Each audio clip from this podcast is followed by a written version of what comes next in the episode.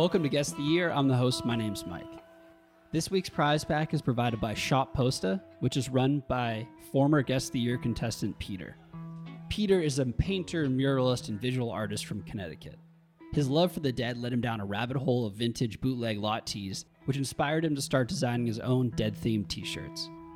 All designs start with Peter's own illustrations done on pencil and paper. You can check out Peter's site at shop-posta.com, which is also linked in the show notes. Thanks so much to Peter and to Mason, who curates the prize packs. All right, here's how the game works. We'll play the first part of a Grateful Dead live track, and each contestant will use the messaging system to silently guess which year their performance is from. Contestants, who are all on a video conference together, can message in their guesses at any time during the clip or in the 10 seconds after it concludes. Whoever is furthest in the correct year is eliminated. The last two deadheads standing will have a best of three series to determine a winner.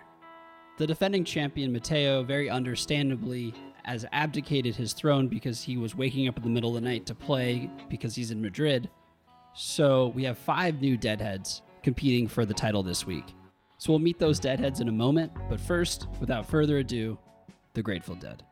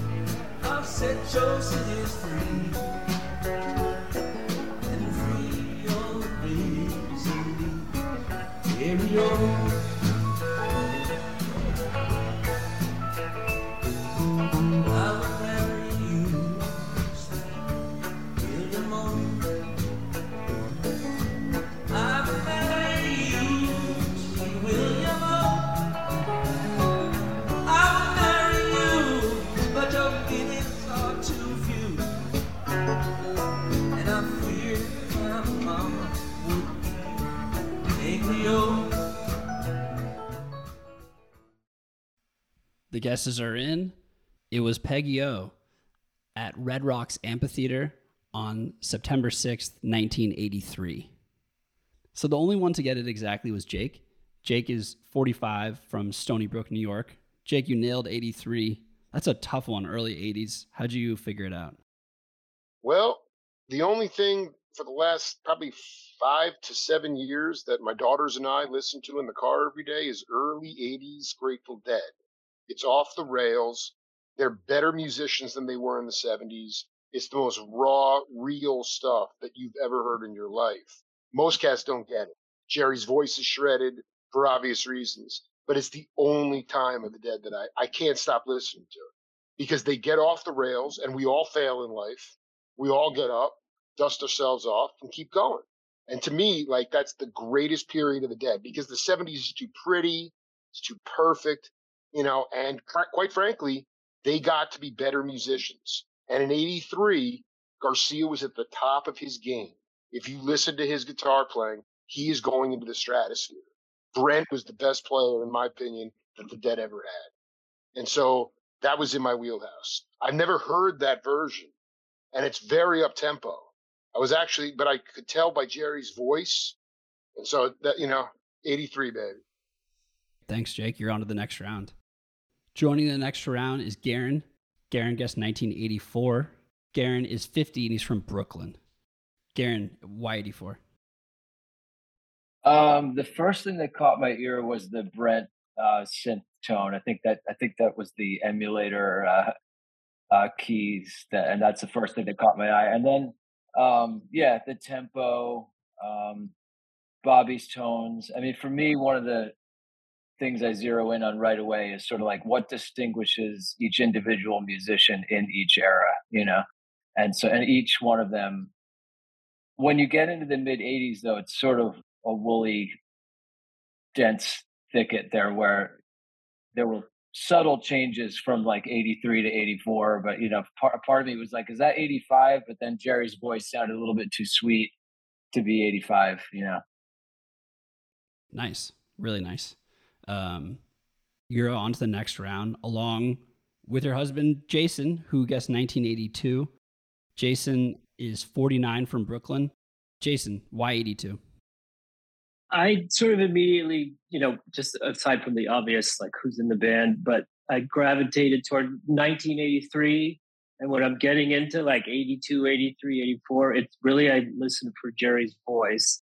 There's, as Gary was saying, it's maybe less sweet as it gets a little bit later in the early mid 80s. But there's also this thing where Jerry had his head down uh, for a lot of 1982 and 1983 and i sort of was thinking that that sounded just a little bit um, a little bit before he seemed to zero out on his voice and kind of get down where his you know resting his chin on his chest so i kind of went okay i think that's 82 late 82 something like that brilliant hearing the head on the chest that's awesome you're on the next round Mike also guessed 82 actually, which makes Chris the odd man out who guessed 78. Sorry, Chris. Mike, 82 as well.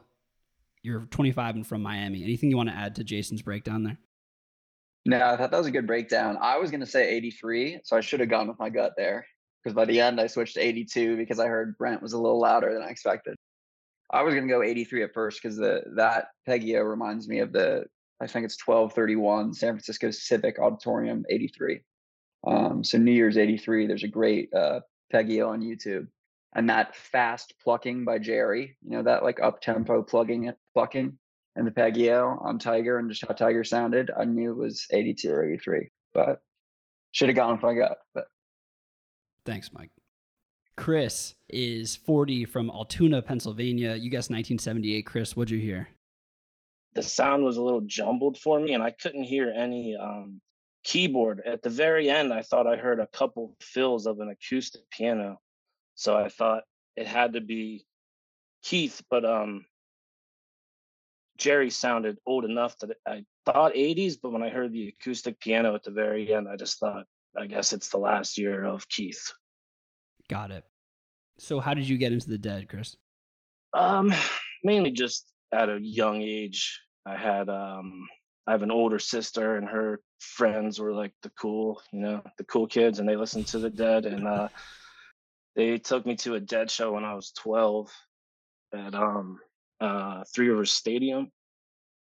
And uh ever since then it's been my I, I rarely listen to anything besides Grateful Dead. My my poor girlfriend. That's uh, you know she got to put up with me all the time. But yeah, that's that's about it. Was that the '95 Three Rivers show? Yeah, yeah, the rainy, the rainy show. What, yeah, West LA Fadeaways on YouTube. Let's see. Yeah, yeah. Uh, yeah, what do you remember from that show? Like, what uh, what was that like? Um, I think it was in the second set. It just started downpouring, and they played a bunch. They played "Mission in the Rain," "Samba in the Rain," and "Looks Like Rain." there was a ton of. It had stopped raining for like maybe ten minutes, and then Bobby started playing "Looks Like Rain," and it immediately started raining again and probably 15 people around me were crying and i was i was 12 so i was like what is going on right now? You know? But i figured it out eventually. Uh, you have a cool older sister. Reminds me of the almost famous older sister. Kind of something like that thanks everyone. It's fun. I love the show. I'll hang out too and uh, good luck to all y'all. Thanks chris. So Jason, Garrin, Mike, and Jake are on to the next round. Let's hear the next song.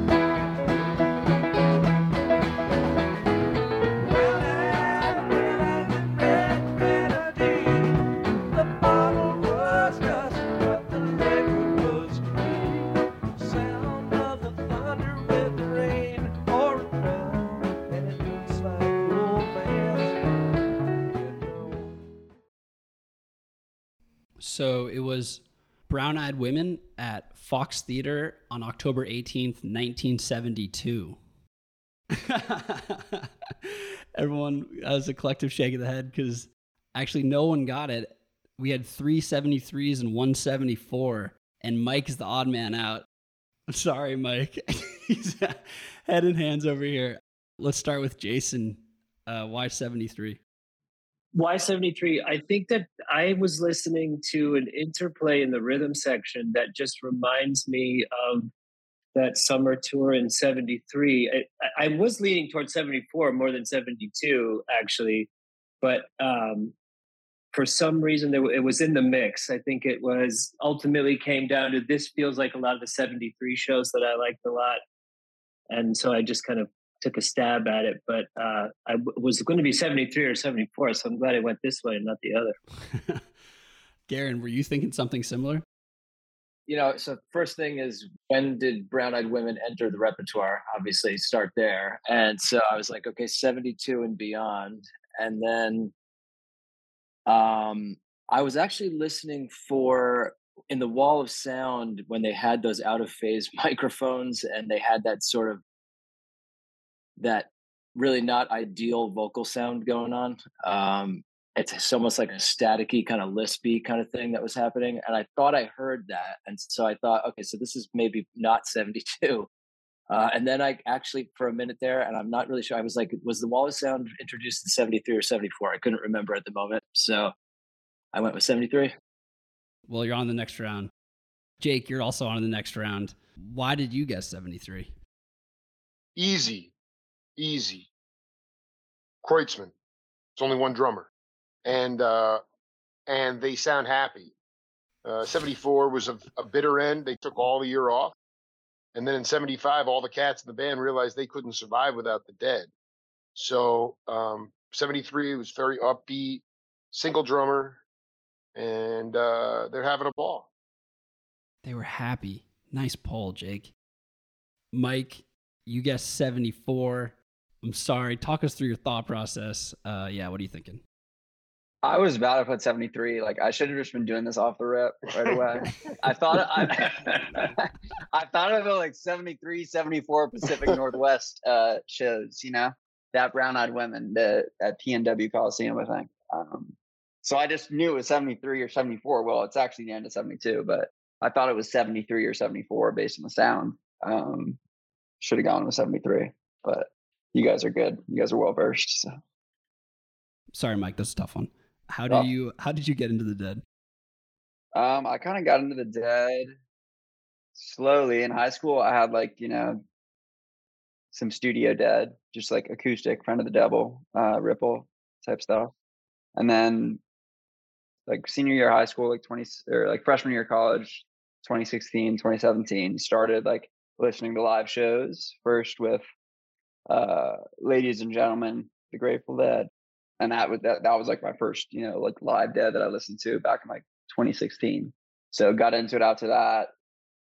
My brother's a musician and like he loves the dead. We've been and now we play, you know, we we we both play guitar, so we play a lot together. Um, oh. Yeah, yeah, exclusively dead. So we have a good time doing it. Does someone sing? I sing a bit, yeah. Do you sing Jerry and Bob? I do. Um, I sing more Bob. I lean, I play rhythm too, so I lean towards Bob. But I play some Jerry as well. I, I sing some Jerry as well. Why do you play rhythm? I mean, how do you guys decide who plays what? Because my, my my brother's nasty at guitar. so yeah, just... like it, it, it was easy. okay. and yeah, he like drums is his main instrument. He's just like musically gifted, so he can shred on guitar too. And by like 2018, 2019, we were both like I had gotten him into the dead, so we picked up the guitars and started like acoustic. But do you try to play like Bobby? Oh yeah. So like his yeah. unique style, you try to emulate that? Yeah, I mean, I mean, the the main thing right now is like getting you know just a ton of inversions of you know Bobby plays like an A chord, uh, you know, twelve ways along the neck. So like just like playing a ton of different uh, inversions of each chord is a big uh, part of his his rhythm guitar game that I try to emulate. how many times more difficult is that than just playing the rhythm guitar like you know Keith Richards would or something? Uh, I can't really speak on Keith Richards, but when people say when people say like a normal rhythm guitarist, it's uh, I mean, it's a lot. It's you know, it's, it could be a lot more simple. Probably makes it a lot more fun. Yeah, Right on, Mike. Thanks very much for coming on. For sure. Thank you, bro. So Garrin, Jason, and Jake are fighting for two spots in the best of three series, and the winner gets the Shop Posta prize pack. Let's hear the song.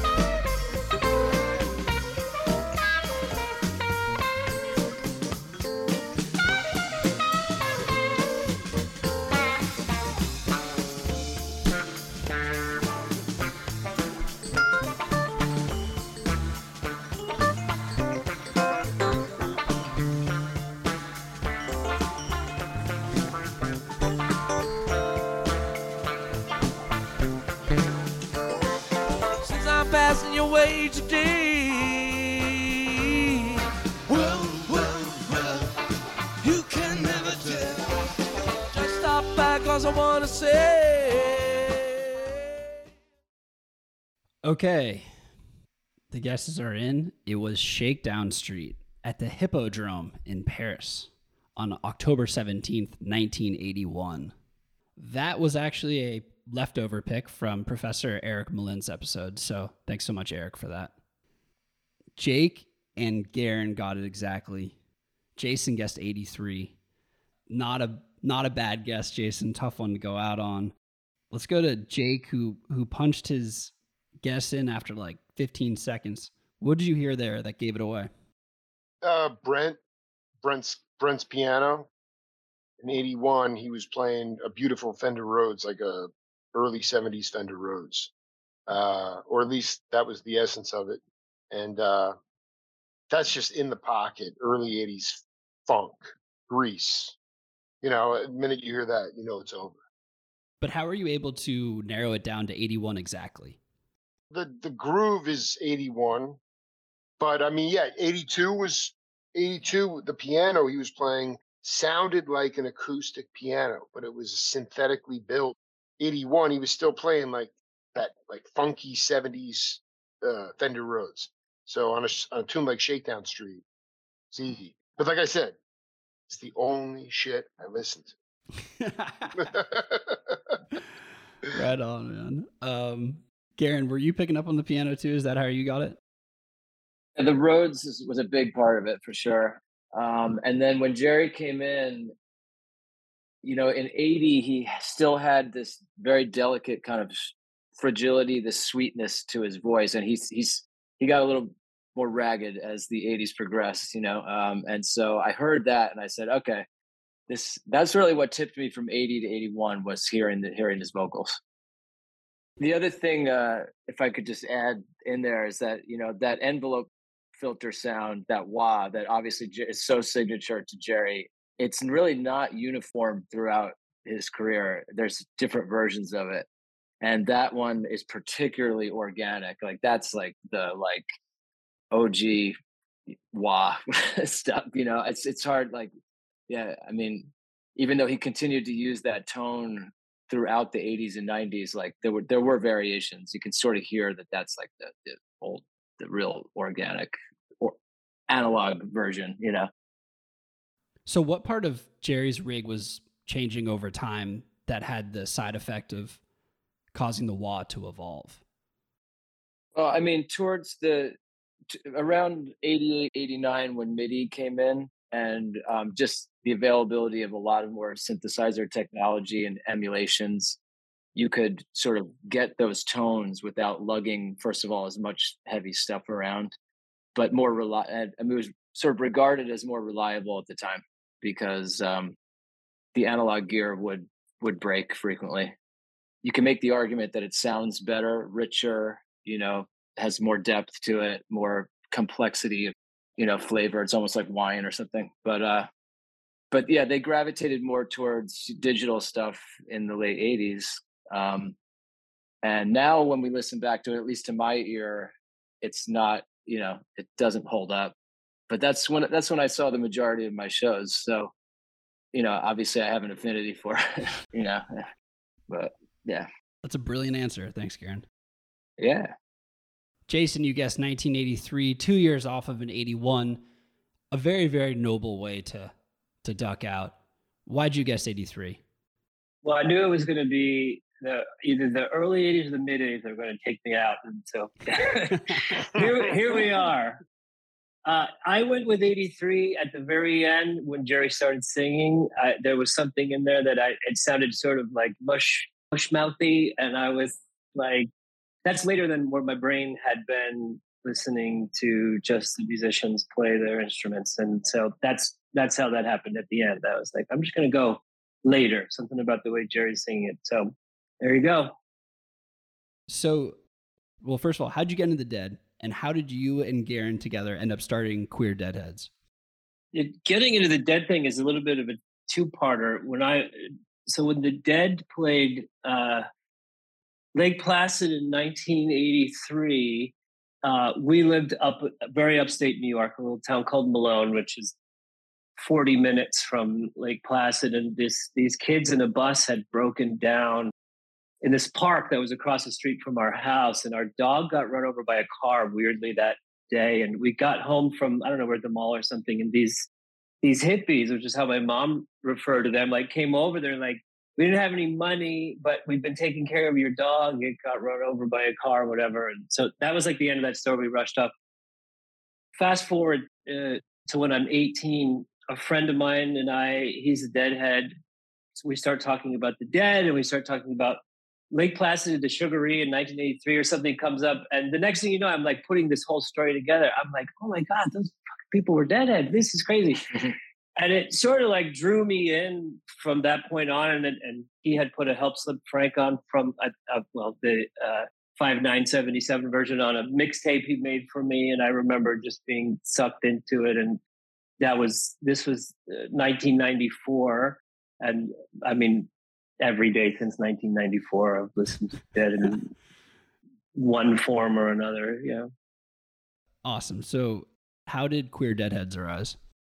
Well, I mean, Garrin definitely has at least half of that one, but um, essentially, so I had a previous boyfriend, and we were at a bar in San Francisco, and he came running to me. He's like, "Oh my god, this kid here is wearing a "Steal Your Face" uh, on his shirt," and uh, Garrin and I sort of end up hitting it off and going in separate directions. We're still very close friends with this other guy, but you know, over the years, we just kind of built a community of gay people who are really into the dead, which is kind of a minority within a minority community. And then when the internet hit, the Grateful Dead were actually a huge part of the the early social media stuff with Well and all of that kind of stuff. And there were like queer deadheads floating around very early back in the late 90s. People were going around shows handing out the little pink triangle stickers that said "Ain't No Time to Hate," which was uh, had queer deadheads around the outside. But we started a Facebook group. I don't know; it's at least 15 years ago or so now, just because there was this community of people, and we knew a couple hundred people that were friends of ours just in our social life that would be like would reach out to us or hear that you know we were part of this group in San Francisco. So we started this Facebook group, and it's sort of taken off. I mean, there's maybe 1,800 members or something like that, and there's you know meetups at everything from a Phil show at the Cap to a big uh, stadium show at Citi Field or something. I mean, there's a it's a really active community of people who uh, something special about feeling like, oh, I'm not the only gay deadhead, basically, and that's kind of the, the heart of it. Garrin, like Jason sort of alluded to, it got going initially, I think, in the early 80s, um, but then hadn't really crossed over into the social media world. And that's sort of where we stepped in and sort of took over the reins of an idea that had already been going a little while before. So we sort of pressed play on the social media part of it on Facebook and Instagram. And there's also a um, complementary group in the Phish world called Brian Robert um, which has been going for a, quite a while too. And and uh, you know, initially started like Jason was saying, you know, online, but then very quickly evolved into oh, what section are you guys in? You know, it started out with five or ten people, and then all of a sudden it's an entire section, a very fun section, I might add. um, but uh, yeah. So can you track we, uh, down? Sorry, Jason. Go ahead. I'll just say we, we one time at, on the floor at Citi Field at a Dead and Company show, I somehow got this like 18 foot retractable flagpole into the building or into the stadium, and we had this steal your face with a rainbow basically inside the skull face made into a flag, and we were sort of holding it over our heads for our friends to just show like if you're on the floor, come do this.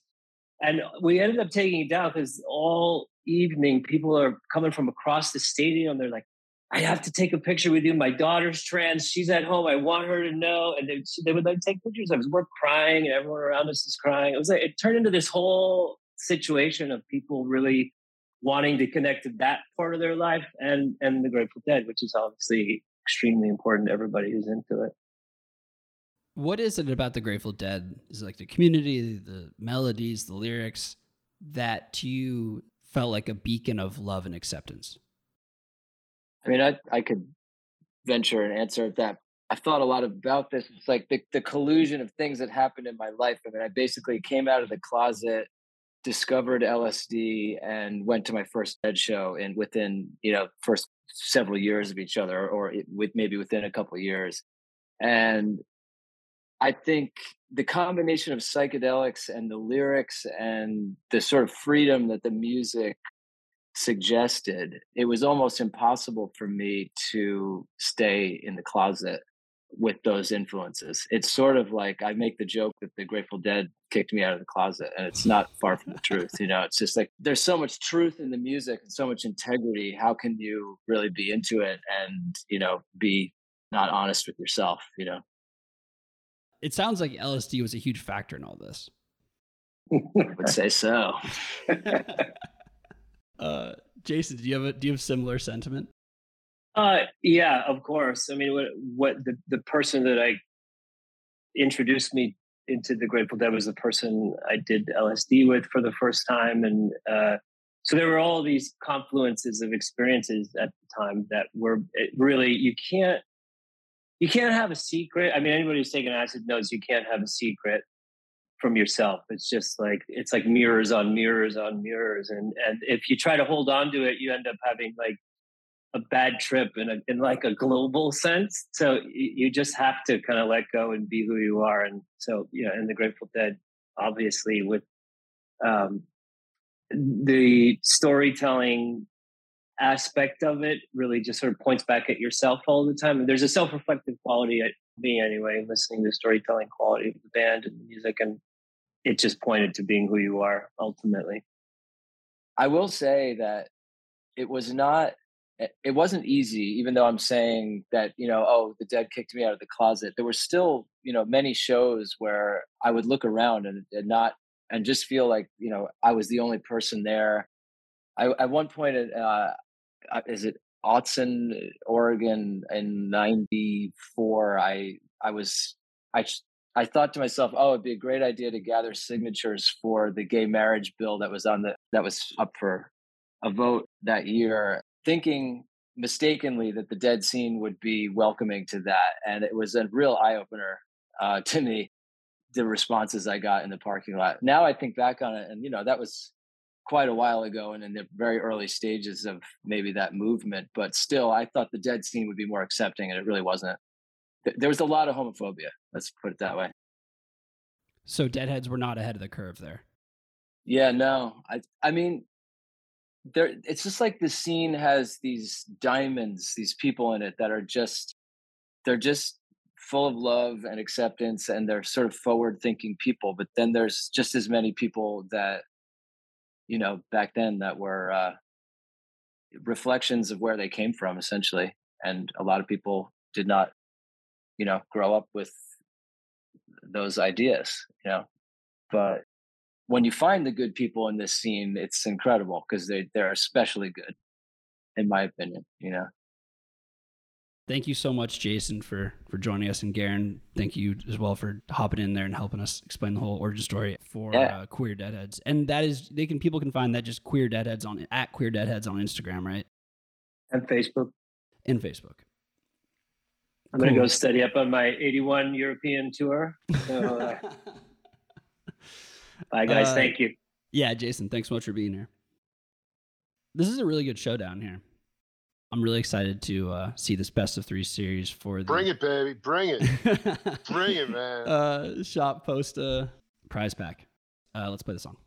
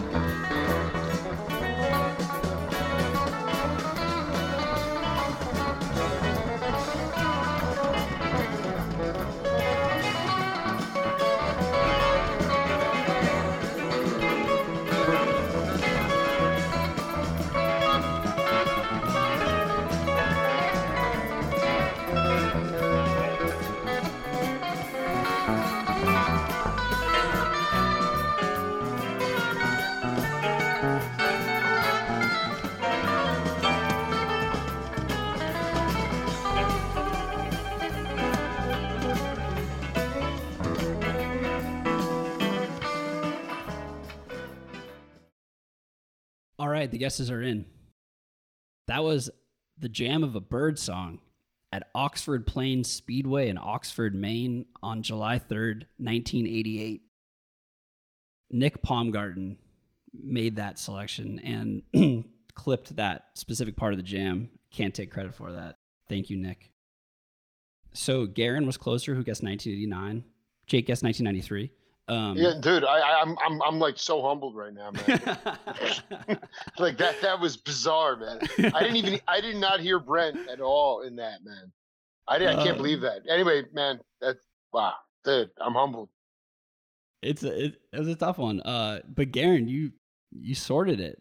How'd you figure out it was late eighties? Uh, there was there is that that Brent that sort of synth piano thing. Bobby's tone was just really like mm. glistening, sort of that MIDI Bobby tone, and sort of the groove of the band too. They fell off the horse a couple times and then got back on, and you know, also that that I know that bass sound from Phil too. That that so it's all just added up to that particular period for me. What was going on with Phil? That Phil tone i guess i would describe it as particularly active meaning um, there's analog and there's passive and active in electric instruments and passive would be your more traditional kind of fender bass sound and then there's one that's like sort of souped up it's got especially like when he drops bombs it's like particularly sort of almost like saturates your headphones a little bit so that's what i heard Sweet, uh, nice work, Jake. You thought ninety three. What were you thinking? I, I, dude, I did not hear Brent in that. you know, I mean, I, I'm I'm I'm a little bit uh, I, I'm I'm bummed that that I, I didn't show up. So mad props to Garrin, dude. I love to be put in my place because you know the dead, like I just remember Garcia talking about, you know, they play 40 shows and they might have 39 clunkers, but they wait for that one magic show, and then that makes it all worth it. And that to me is what life is all about too, because life is about 39 clunkers, but then you get that one magic thing. Jake, you're kind of a born talker, and it will surprise very few people maybe that you have a, a podcast, uh, the Jake Feinberg Show, and you've had some, you know, totemic canonical figures from the Grateful Dead universe uh, on it, and it's a great listen. How did you get into the Dead, and how did you start the show? Yeah. 98, I heard a cassette, Starlight Theater, 82. Uh, my buddy Matesh hit me to Live Dead. So I didn't ever get exposed to the studio dead per se. It was always the live experience. But um, like I said, I've been marinating in the early 80s.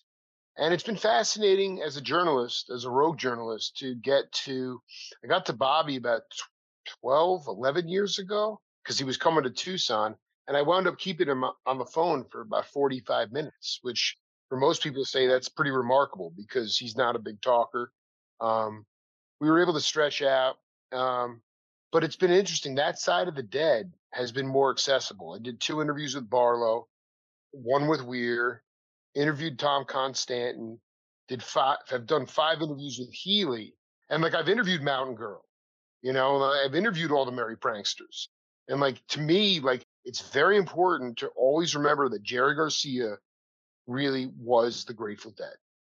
When they took that year off after 74, all those cats tried to go in, in solo directions. Bobby, Bobby actually kind of pulled it off. But the point is that Bill Kreutzmann couldn't afford a condo after 75. So in 76, they came back. It was the phantom ship. But yet, Phil Lesh, man, Terrapin Crossroads, that's a tragedy that that shit got closed after COVID because he was giving young cats an opportunity to play, get their own individual sound, and they got paid for it. Like th- th- that was a gig. It was a gig. The tragedy of COVID is that that Phil had a shutter terrapin, but you know you could go into the bar and uh, granted the burgers. I mean th- they were fifty dollars. I, I paid for them, but and they were good. But like it was a it was a place where you could bring young families, but you could walk into the bar on a random night, see Reed Mathis or see you know uh, you know Phil's son. Yeah, there were great bar shows and there were main shows. But the point is that the cats were getting paid to play live. And that's what's lacking today is the opportunity, the venues to be able to play and the opportunity for it to become gigs. I mean, most road dog musicians today, I mean, it's really hard to play original music and be a road dog today. Anyway, those cats have healed me and my daughters. My daughter's ears are so wide open. They love digital beats, but they also can hear those drummers it's like shoes in a dryer, man. You know. Thanks, Jake. Garrin, before we go on to the next round to see if you can clinch the the guest of the year title, could you tell us how you got into the dead? Um, well, I'm the youngest of nine kids, and there's a big age differential between uh, me and them. So when I was in grade school, the stuff that I thought was cool, none of my peers had heard of. You know, so I was into the Dead and CSN and Dylan and and and uh, you know Joni Mitchell, et cetera, et cetera. But um, yeah, so I had heard that stuff in the periphery a lot growing up, and then started really getting into it in when I was about like 13, 14. and um, the Dead were playing. That was when they did that first long multi-night run at MSG. So it was like September of '87. I think they did nine nights, and uh, I asked my dad if I could go. You know, and he said the only way he would let me go is if him and my brother, who was the resident deadhead in the family, went with me. And so, given that choice, I said, sure, it wasn't what I wanted, but I said, yes, you can come with me. So my dad and my brother went with me to what's now regarded as a pretty awesome dead show. I mean, I think it's really become sort of the guiding, uh, probably the primary guiding principle in my life. If if you could say the dead is a principle, and I sort of do. I mean, it's it really permeates every part of my life. Um, professionally, I am a guitar player. I play in a, a dead band in the capital region of New York called Gratefully Yours, and I also I don't. It's just been such a huge influence on on everything. How do you approach life? How do you? I mean, there's the obvious one for me, which is music, but the metaphorical part of it is wide reaching. You know, like I mentioned before, just about being yourself and being open in your life, and um, you know, embracing improvisation in all of its many forms.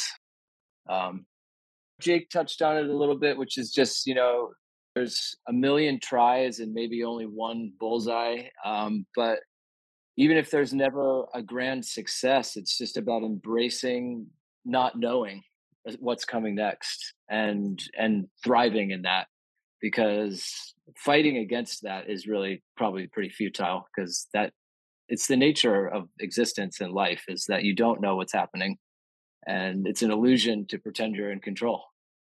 And the dead world that's what that music was all about for me. It's like there you know jerry was pegged as being the leader but um he would never he never accepted that role. In any interview you hear with him he's always pushing that concept away you know and he wants to be thought of as part of an organism and um that's what we are in life i guess is part of a, a larger uh organism and we just do what we can.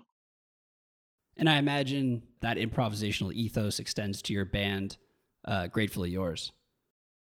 At its best, it does. Yeah, it's interesting. I don't. We're not. um We're not super slavish about copying. You know, you want to get the tones right, and you want to get the approach right, and then what you do inside the music. Our approach is really just to try to be yourself as much as possible. Deadheads are into authenticity I know that there's there's people who want to hear every note perfect, and there's bands that approach it that way. To me, I've never quite understood that. I don't think Jerry would would uh, really support that. Actually, you know, I'm not I'm not denigrating any of the incredible dead bands out there that do that because it's an it's awe inspiring. Really, you go see a DSO and stuff. To me, it's just jaw droppingly good. But I don't know that Jerry would would be so enthusiastic about that. Don't sleep on Grateful Shred, dude that's the best. That's the best band out there, dude. They're fantastic. Yeah, they wipe the floor with wipe the floor with JRAD. So let's move on. Whoa. yeah, they are great. Um, Garrin, where can people yeah, hear uh, your band? Do you guys do you guys release live sets? So gratefully yours. We we play pretty much exclusively all over New York State, but we so we're in the city, we're upstate. We play and and sometimes in Connecticut, New Jersey. But um, so that's basically where to find us and we play a lot so um, i think gratefullyyours.net is the website but it's we're all over social media and stuff like that and then i do um, before long before i got involved with those guys I've, I've played with them for a couple years i've been doing my own original music and that's just under my name so I, I write songs and sing and play guitar and how can people find that the website is just garrin.com so it's g-a-r-r-i-n dot com. Far out. And, when did you get that? And uh, uh, about two minutes before somebody else did. In like 1997 or something? Yeah, it was like 99 or 2000 or something like that. Jesus, that's huge. So, that's awesome. Yeah. So cool, Garrin. Thanks for sharing all that.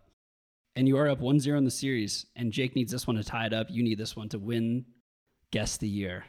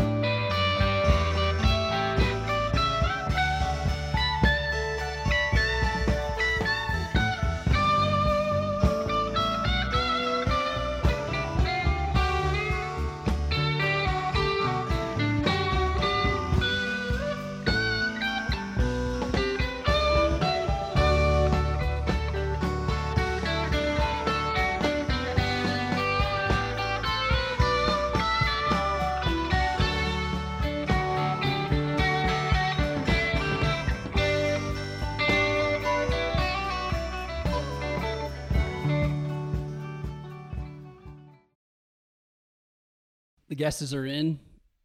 That was a China Doll Jam at Winterland on December 29th, 1977. Garrin was closer in 79. Jake guessed 84. Garrin, you're the new champ of Guest of the Year. Congrats. What were you hearing there?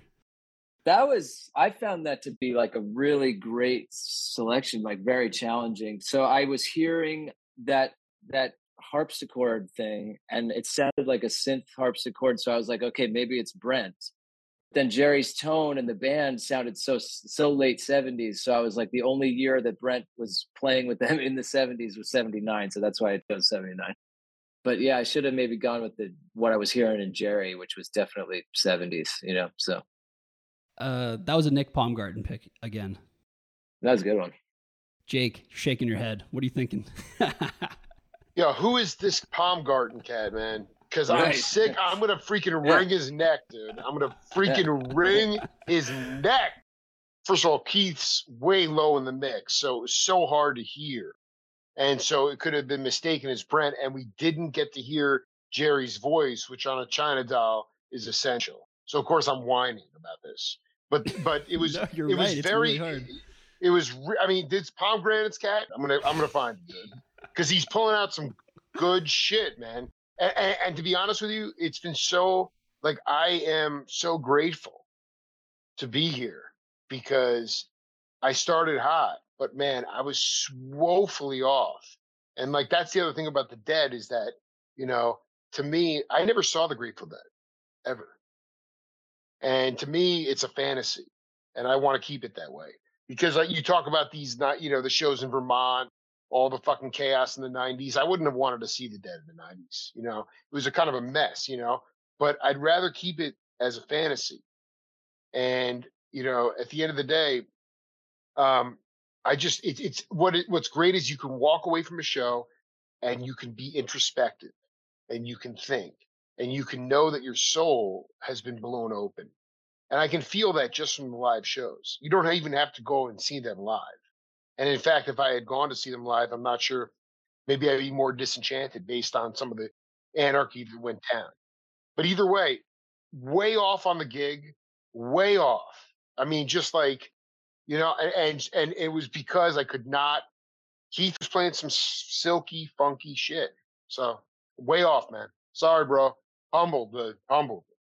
You know what's interesting though is that like you you referenced the dead as a fantasy and, and any era where I wasn't there is that way for me. It's it's this gauzy, I imagine what it was like kind of thing. And and then now in the YouTube era where like these early 80s shows are popping up all the time on YouTube and I'm like, oh my God, like that's what Boreal Ridge looked like in 85. And you know, it's like I had this these ideas of what the Greek was like in the 80s and all this and you know, it's sort of this demystification thing. But uh, sure, I, sure. to- I totally relate to that idea. Love it. Thank you so much, everyone. Jake, nice run. Garrin, congratulations. That was fantastic. Um, all right. We'll subscribe to Guest of the Year on Apple Podcasts and Spotify for all the show links, including our new YouTube channel, which is going to have real video content on it. Now, right now, we have all the, the episodes with a nice animation, but I'd subscribe because we've got a good YouTube thing coming up soon. For all those links, go to guestoftheyear.net. And if you want to be a contestant on the show, sponsor the show, or make comments and ask questions, email us at info at guesttheyear.net. Thanks so much to Peter. He he's a great guy, as you can hear on the show. He's also just a great artist. So yeah, I would check out his, his site, shop-posta.com. It's also linked in the show notes. Thank you so much, Peter. Keep up the great work. I think I have all Peter's shirts. I wear them constantly. So yeah, thank you, Peter. Shout out to Dylan for drawing the posters and Mason for curating the set list. Thank you so much for listening. Thanks to the amazing tapers whose recordings made this show possible. Congratulations to our new champ, Garrin. And to our other contestants, thanks for playing, and remember, it's all one song anyway. And I bid you good night. Good night. Good night. And I bid you good night. Good night. Good night.